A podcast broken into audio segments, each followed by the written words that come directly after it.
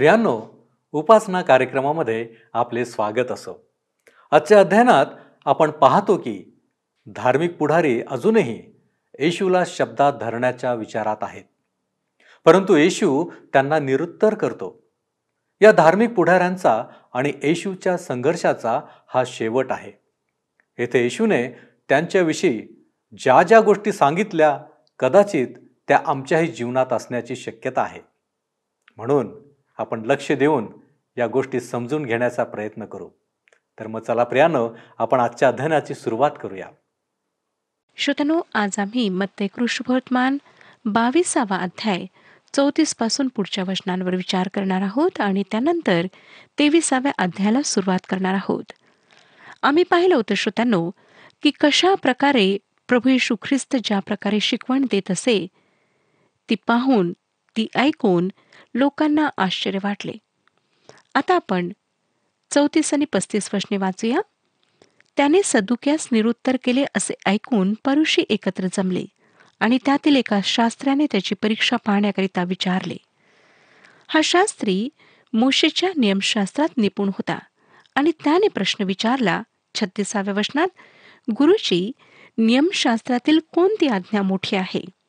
आता प्रभू यशू ख्रिस्ताने त्याला काय उत्तर दिले ते आपण सदोतीस आणि अडोतीस वचनांमधून पाहूया.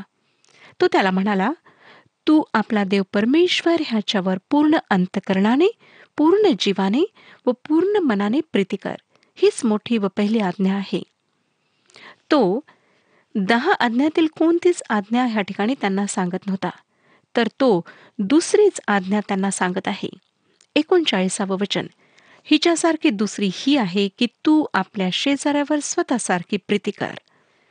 जेव्हा श्रोत्यानो आपण हे स्वतःच्या जीवनाला लागू करतो तेव्हा आम्हाला आढळतं की आम्ही सर्व देवाच्या गौरवाला अंतरलो आहोत. आमचा प्रभू येशू ह्या माणसाशी फार सरळ आणि स्पष्टपणे बोलत होता.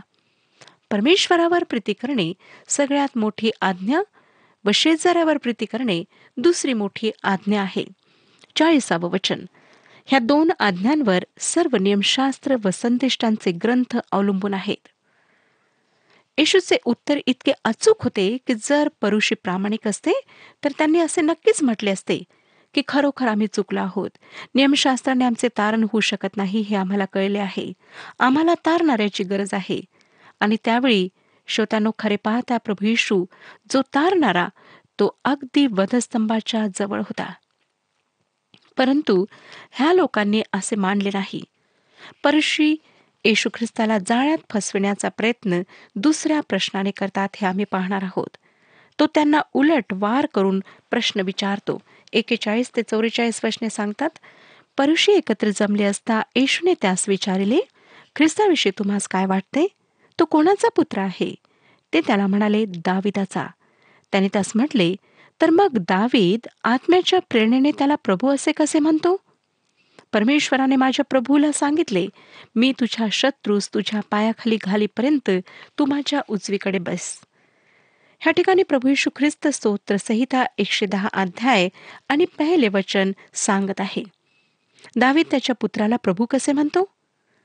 परुषांना खरे पाहिले तर असे उत्तर द्यायला हवे होते की जर तो पुत्र दाविदाला अलौकिक रीतीने झाला तरच तो त्याला माझा प्रभू म्हणू शकेल.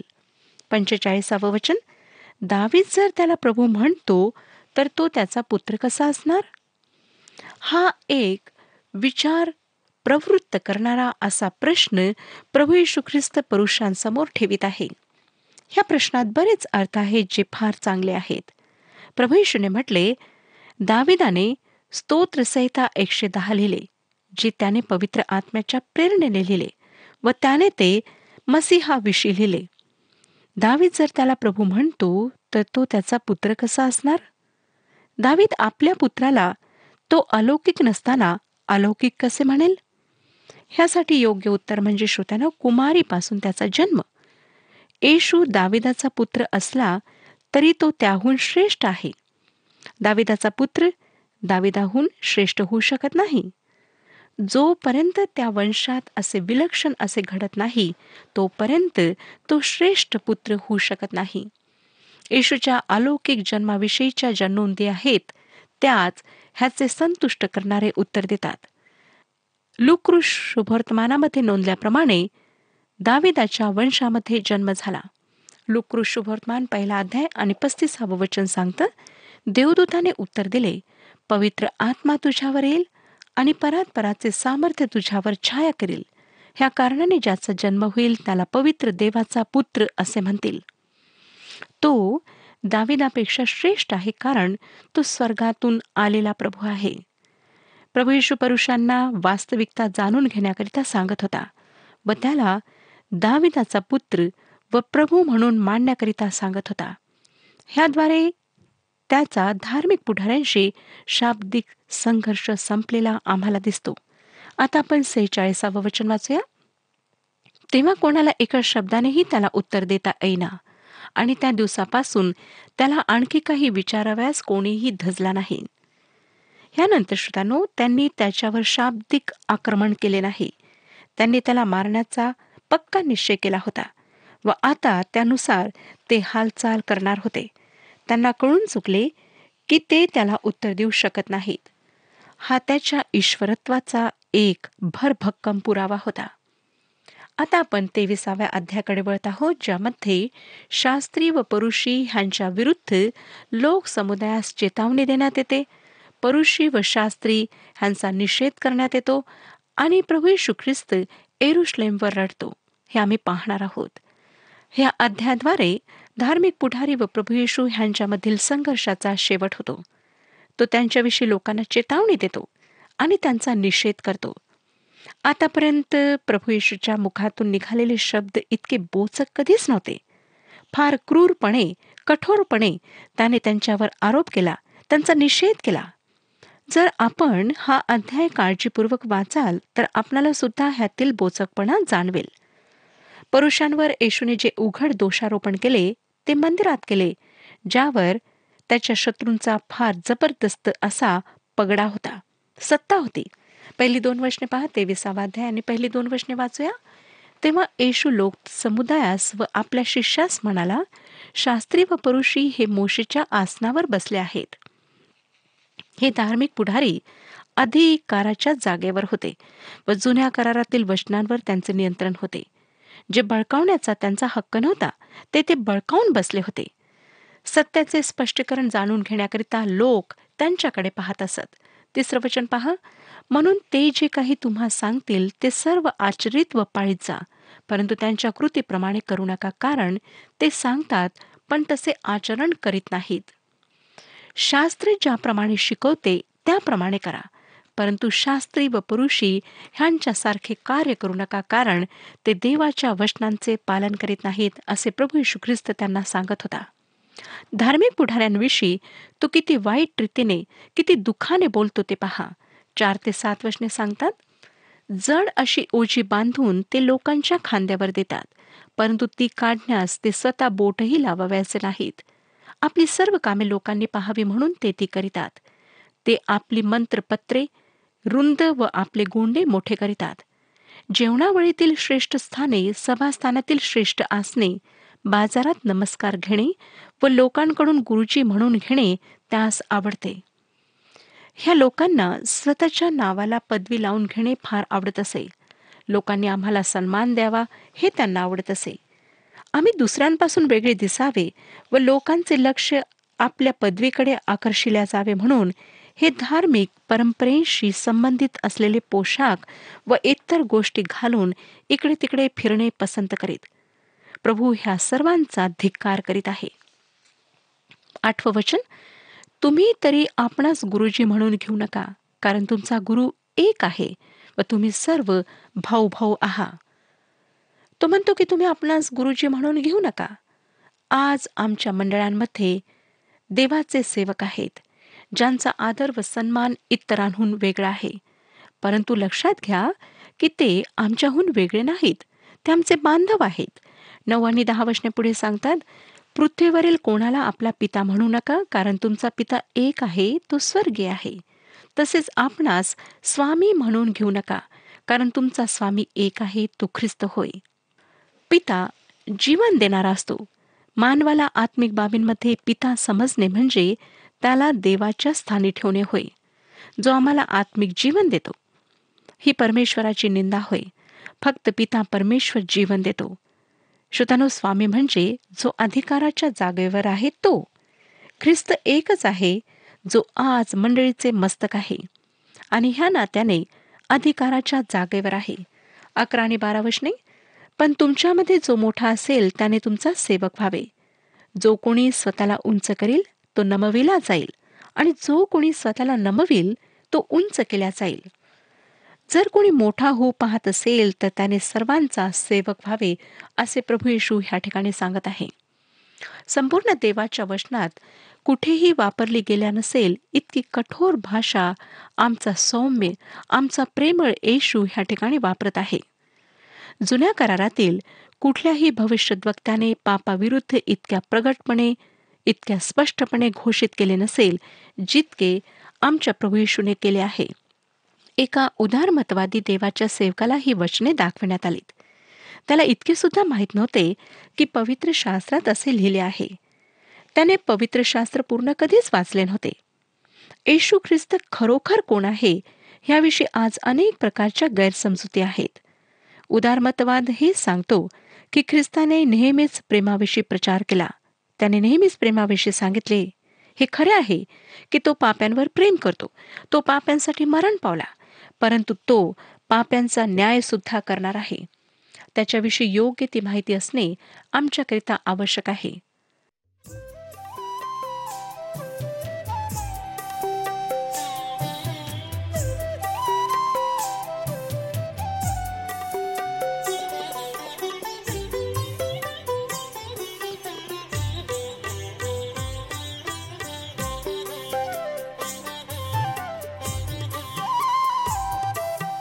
तव सहवास घडावा प्रभु रे क्षणभर विरह नसावा। तव सहवास घडावा प्रभु रे क्षणभर विरह नसावा। तव सहवास घडावा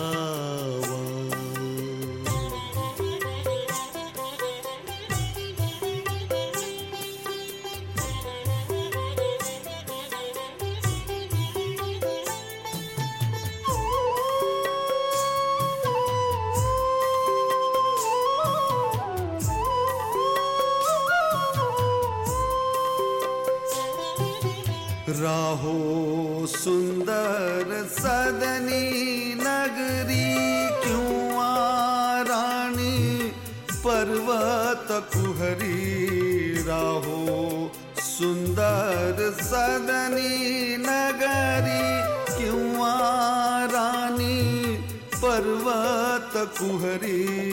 देह विभो हमाजा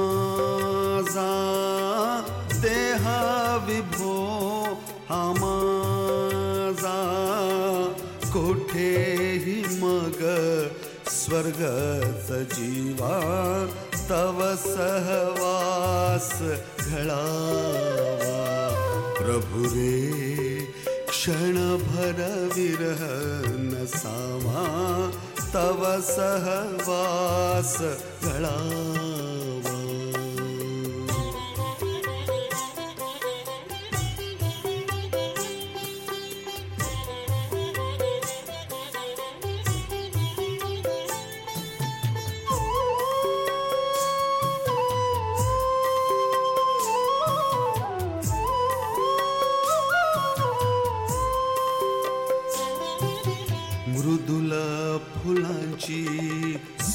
कर शैया किंवा प्रस्तर खंड निजाया मृदुल फुलांची सुखकर शय्या किंवा प्रस्तर खंड निजाया हृदया तवटे कोणी असता हृदया तवटे कोणी असता कष्ट न शब्द शब्द हि ठावा तव सहवास एका उदार मतवादी प्रचारकाला एका देवाच्या सेवकाने विचारले ज्या प्रभू येशूवर तुम्ही विश्वास ठेवता काय तो कुमारीपासून जन्मलेला आहे? त्या उदार मतवादी प्रचारकाने म्हटले नाही. त्या सेवकाने नंतर विचारले जगाच्या पापांसाठी त्याने वधस्तंभावर आपला प्राण दिला? त्या प्रचारकाने उत्तर दिले नाही. मग त्या सेवकाने विचारले काय तो कबरेतून शरीराने जिवंत झाला? उदारमतवादी प्रचारकाने उत्तर दिले नाही. मग सेवकाने म्हटले ठीक आहे. मग मला सांगा की तुमच्या ख्रिस्ताचे मूळ काय? तो कोठून आला? पहिल्या शतकात राहिलेल्या ख्रिस्ताविषयी अशी कुठलीच नोंद नाही.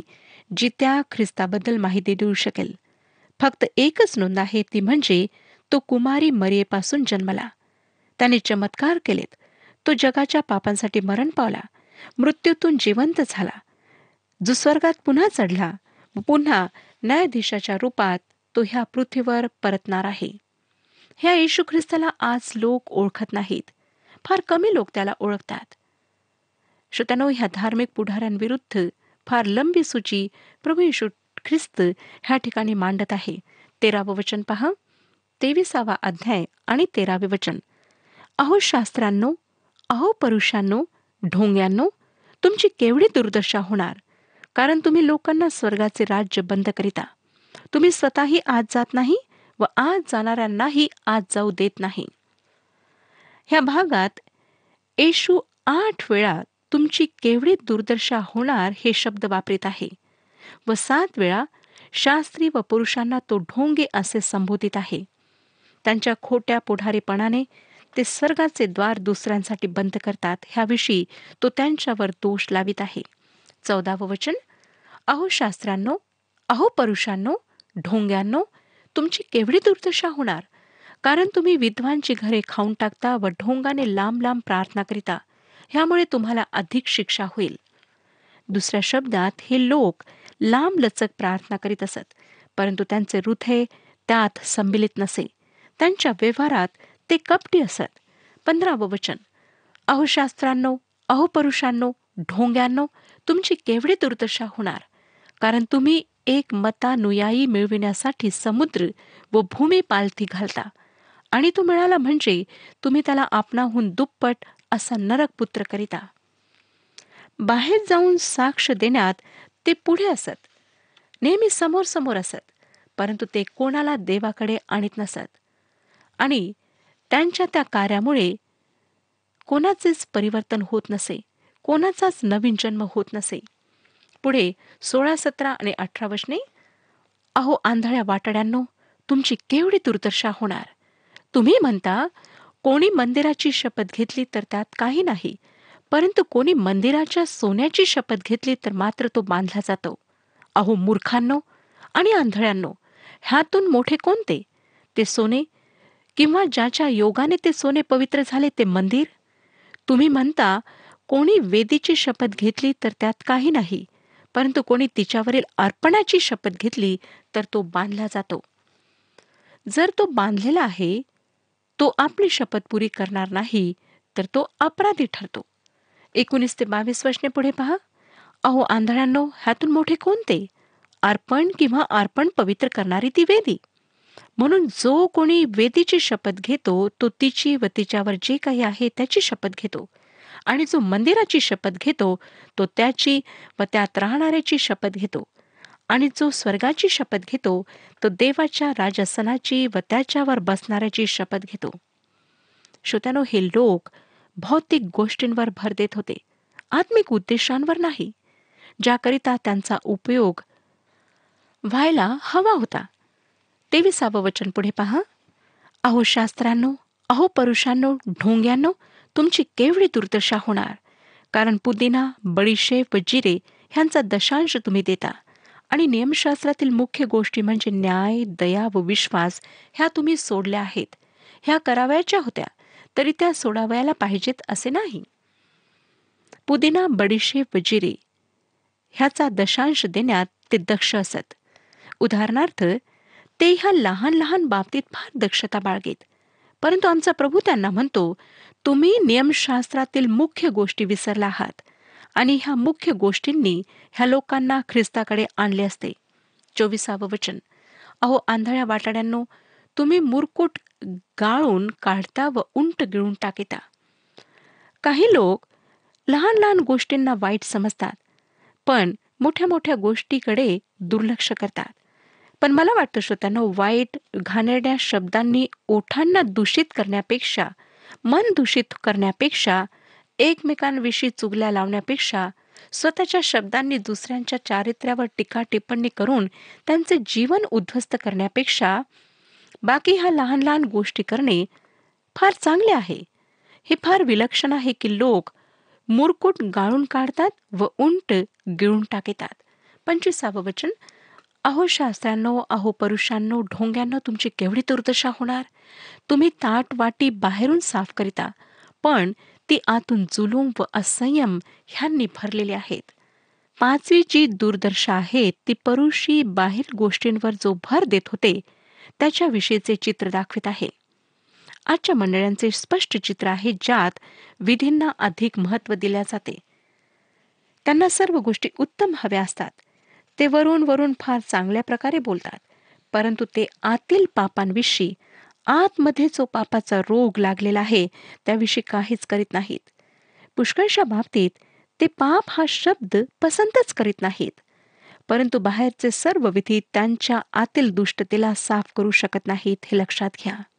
पुरुषांनी वास्तविकतेला विधी परंपरेमध्ये विश्वासाला औपचारिकतेमध्ये आणि देवाला विधींमध्ये बदली केले. सव्वीसावं वचन अरे आंधळ्या पुरुषा पहिल्याने वाटी आतून साफ कर म्हणजे ती बाहेरूनही साफ होईल. तो असे म्हणत नाही की बाहेरून स्वच्छ नसावे परंतु जेव्हा आतली बाजू घाणेरडी असते बाहेरची नाही तर त्यामुळे चुकीचा परिणाम होतो.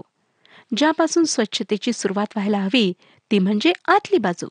सत्तावीसावं वचन अहो शास्त्रांनो अहो परुषांनो ढोंग्यांनो तुमची केवढी दुर्दशा होणार कारण तुम्ही चुना लावलेल्या कबरांसारखे आहात.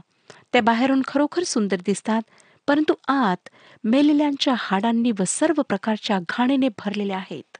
आज अनेक लोकांचे हेच चित्र आहे. ते बाहेरून फार स्वच्छ सुंदर सजलेले दिसतात पण आतून मलिनतेने पापांनी भरलेले आहेत.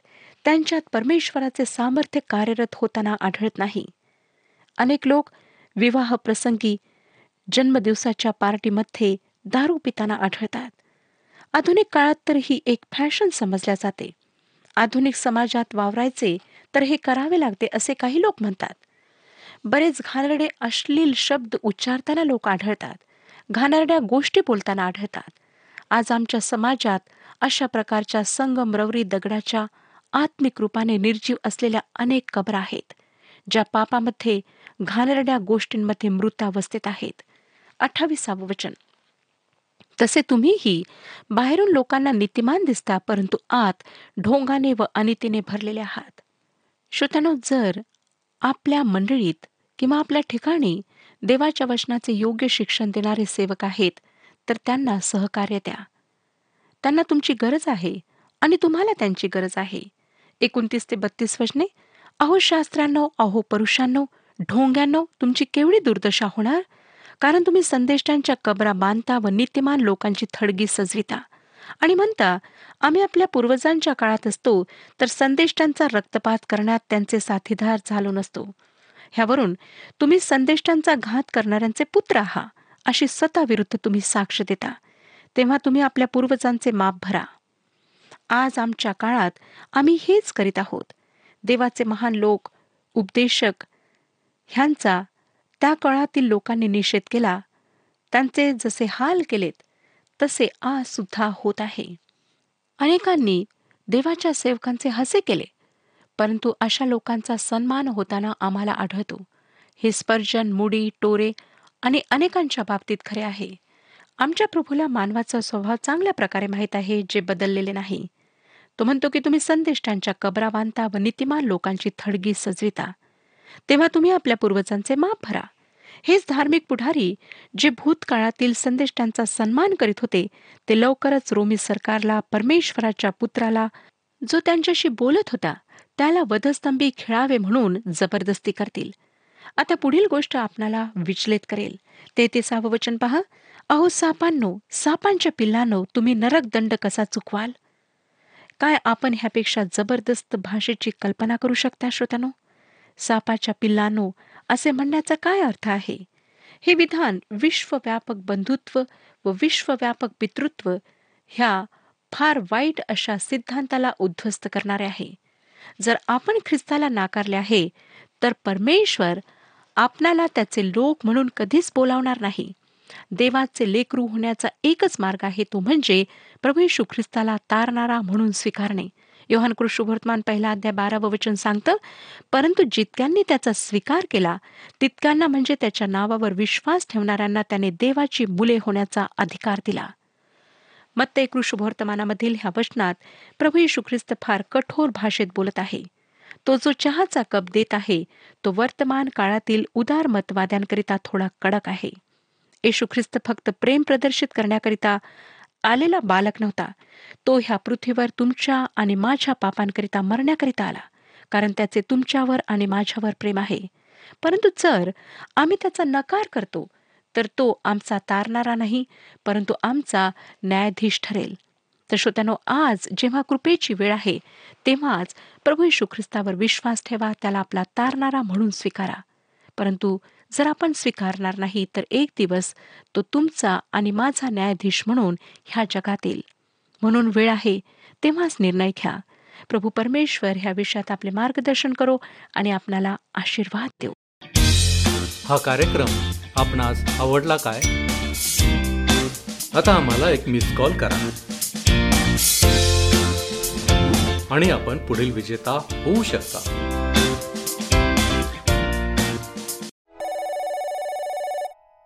प्रियानो माझी खात्री आहे की आजचे अध्ययन आमचे डोळे उघडणारे ठरले असेल. देवाला न आवडणारी प्रत्येक गोष्ट जी आम्ही आमच्या जीवनात करतो ती आमच्यासाठी घातक ठरणारी आहे. म्हणून आम्ही प्रभू परमेश्वराला काय आवडते तेच कृतीत आणण्याचा प्रयत्न केला तर नक्कीच आमच्या जीवनाला अर्थ असणार. आवश्यकता आहे की आम्ही त्याचे स्वतःचे लोक व्हावे. तो आमचा तारणार व्हावा. काय आपण तयार आहात? आपण प्रार्थना करू.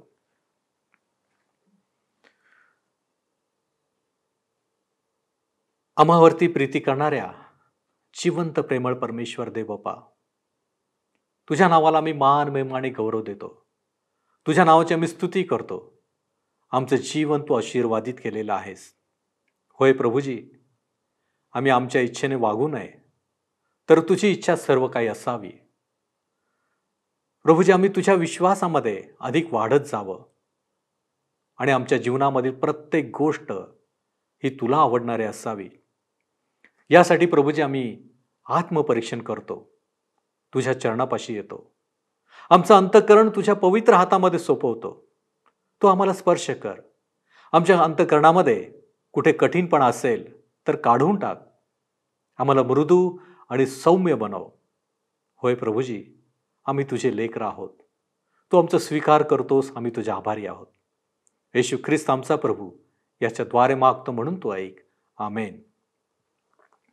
देवाचे भय धरा त्याच्या आज्ञा पाळा. प्रभू आपणास सहाय्य करो.